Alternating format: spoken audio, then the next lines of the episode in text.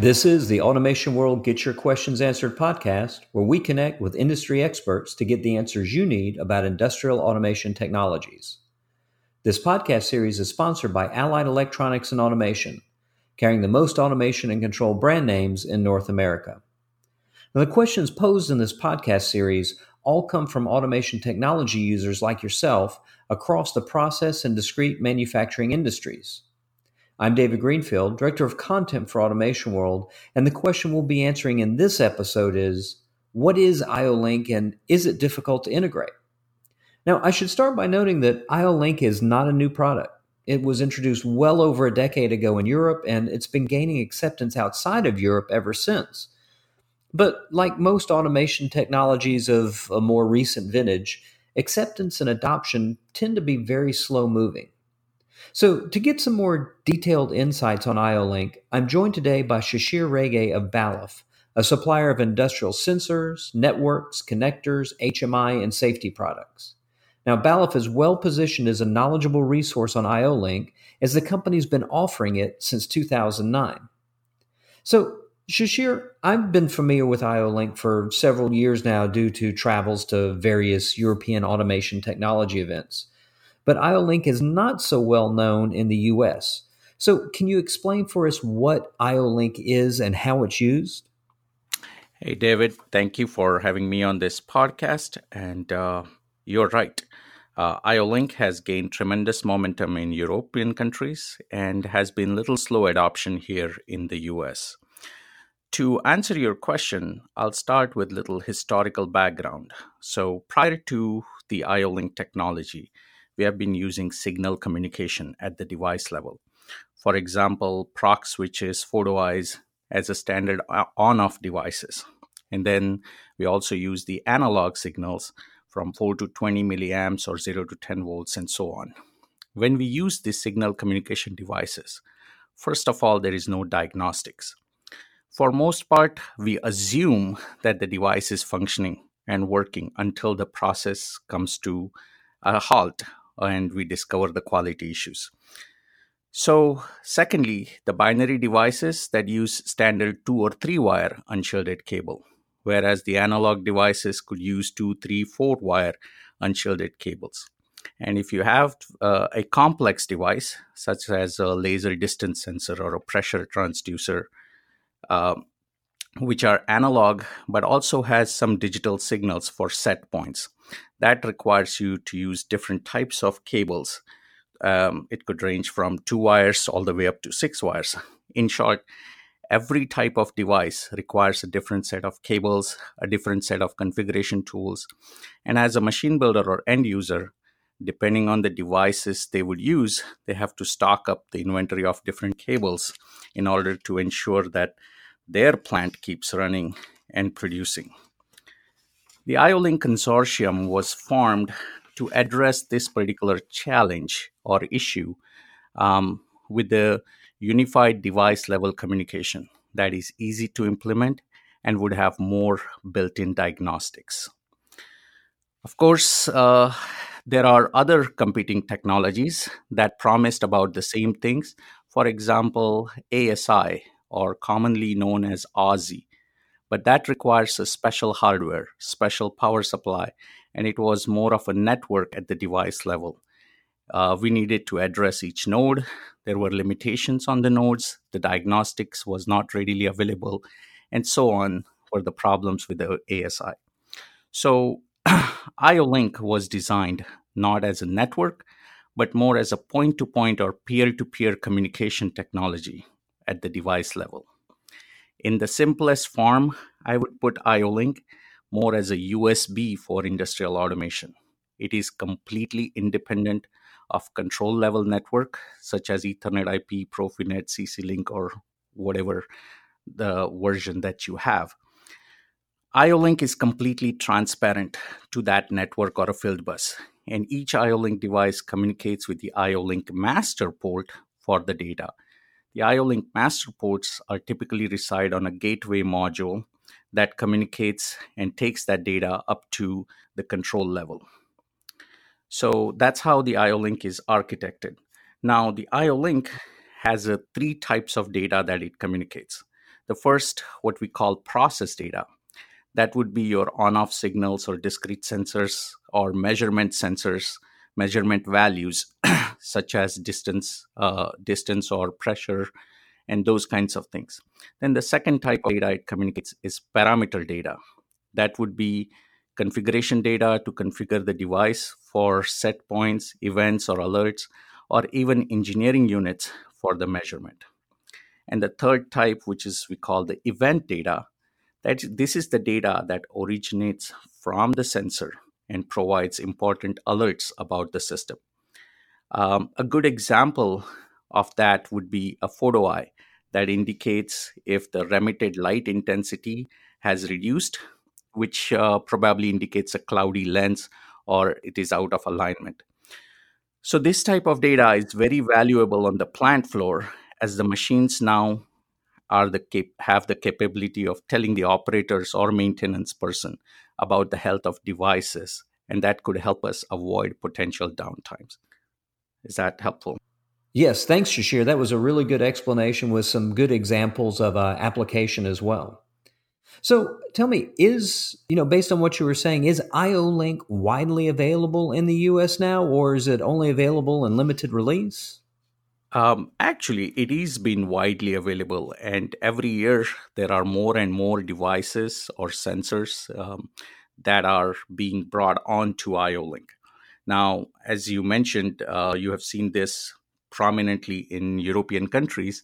The adoption in in US is a little bit slower, but I think we have moved from the introductory phase into that growth phase, and um, our estimates are it's growing at the pace of about 30% annually.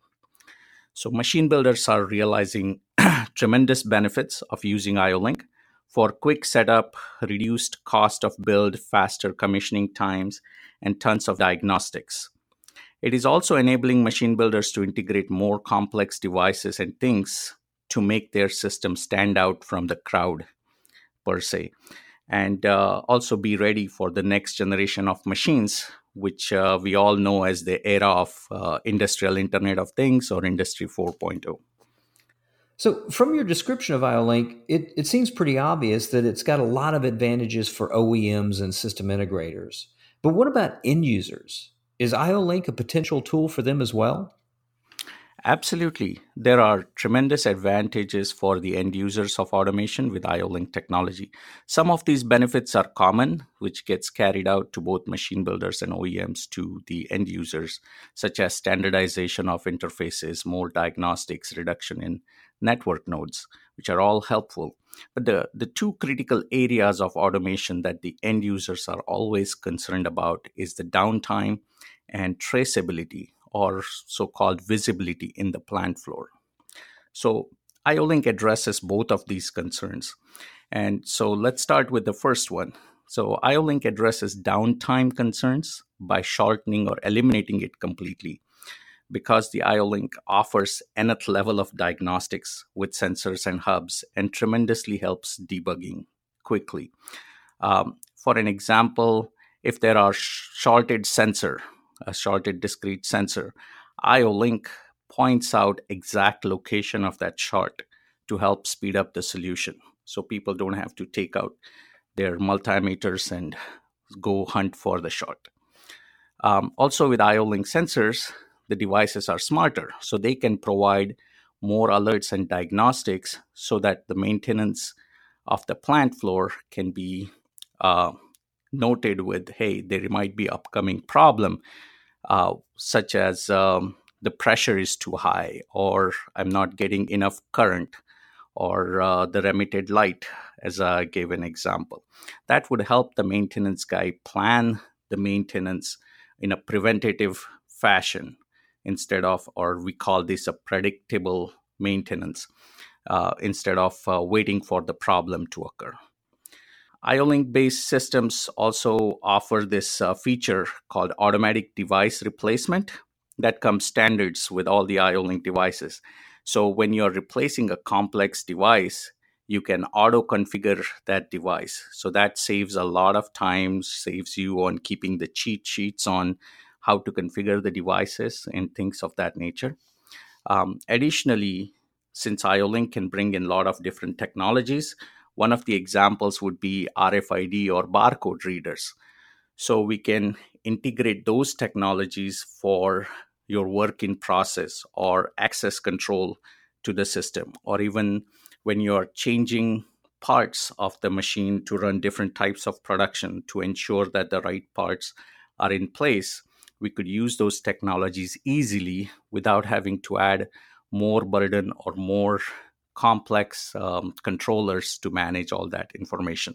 So it makes it a lot more easier to uh, integrate different technologies and have a meaningful, um, I call it a Zen state of manufacturing, where there is close to zero downtime due to these outages.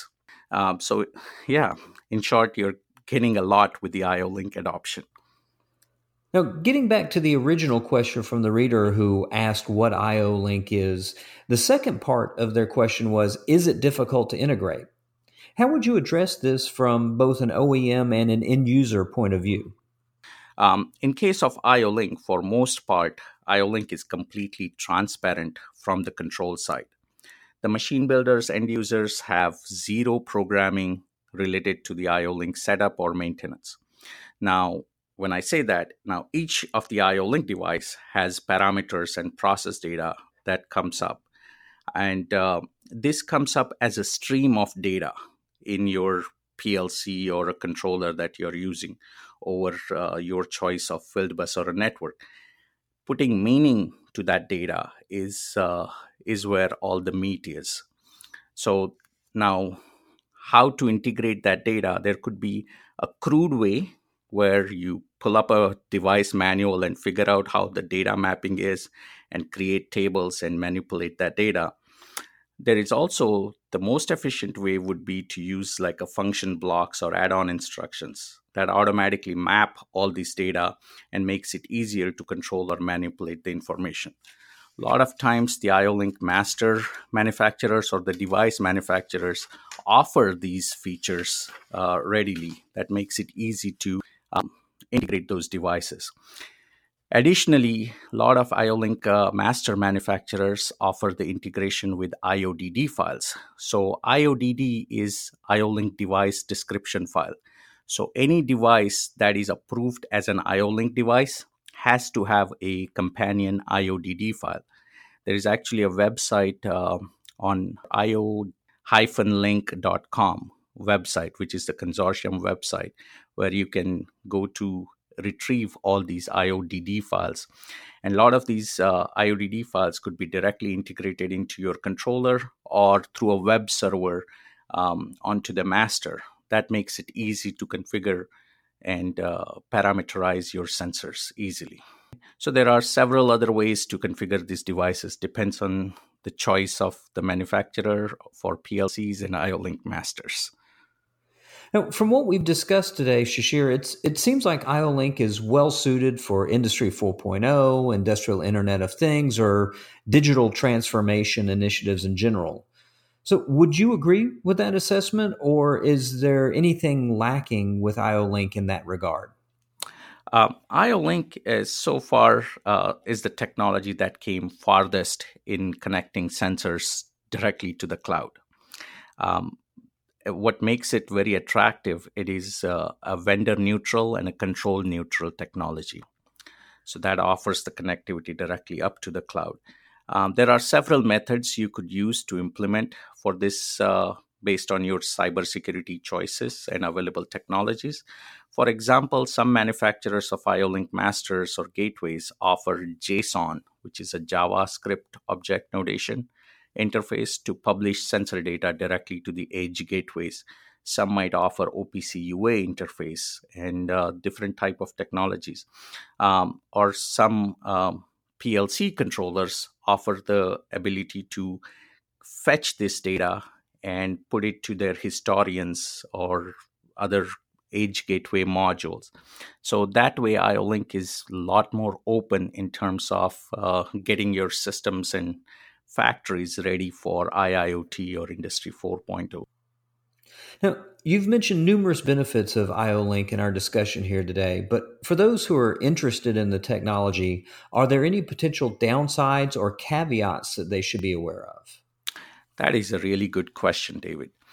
And uh, while IO-Link adds a lot of these benefits, got to understand that IO-Link is a point-to-point communication and it is not a network. So it is completely transparent from the control level network. So nobody has to worry about programming IO-Link per se. Um, at the same token, it is not a signal transmission, right? It's not a 4 to 20 milliamps or zeros and ones. It is instead a data communication. So the downside of that is there is going to be some time lag from sensor to the controller. And this time lag is the time for IO link communication between sensor and the master or gateway module. And then there is a, a time lag uh, for the network or the field bus that is uh, communicating that data from the master to the controller. So typically on um, uh, it is definitely based on the size of data the sensor communicates. It may take up to two to five milliseconds for sensors to provide that process data to the master, and then whatever is the time lag for the network setup is. Uh, typically, my suggestion to the customers uh, is if your current network setup is 10 to 15 millisecond uh, for RPIs or the requested packet intervals, then IO-Link is best suited for these applications. If the RPI is less than 5 milliseconds, then it depends on how critical the update rate is for your application. And in most cases, we find that 80 or 90% of the data does not have to be updated that fast. Um, and then IO-Link can be used for that portion of the of the control system. Um, so you can reap the benefits of uh, data communication um, while maintaining the the real time performance of the system. Well, thank you for joining me for this podcast, Shishir, and thanks to all of our listeners for joining us as well. Please keep watching this space for more installments of Automation World Get Your Questions Answered, and remember to visit our website at www.automationworld.com to stay on top of the latest industrial automation technology insights, trends, and news.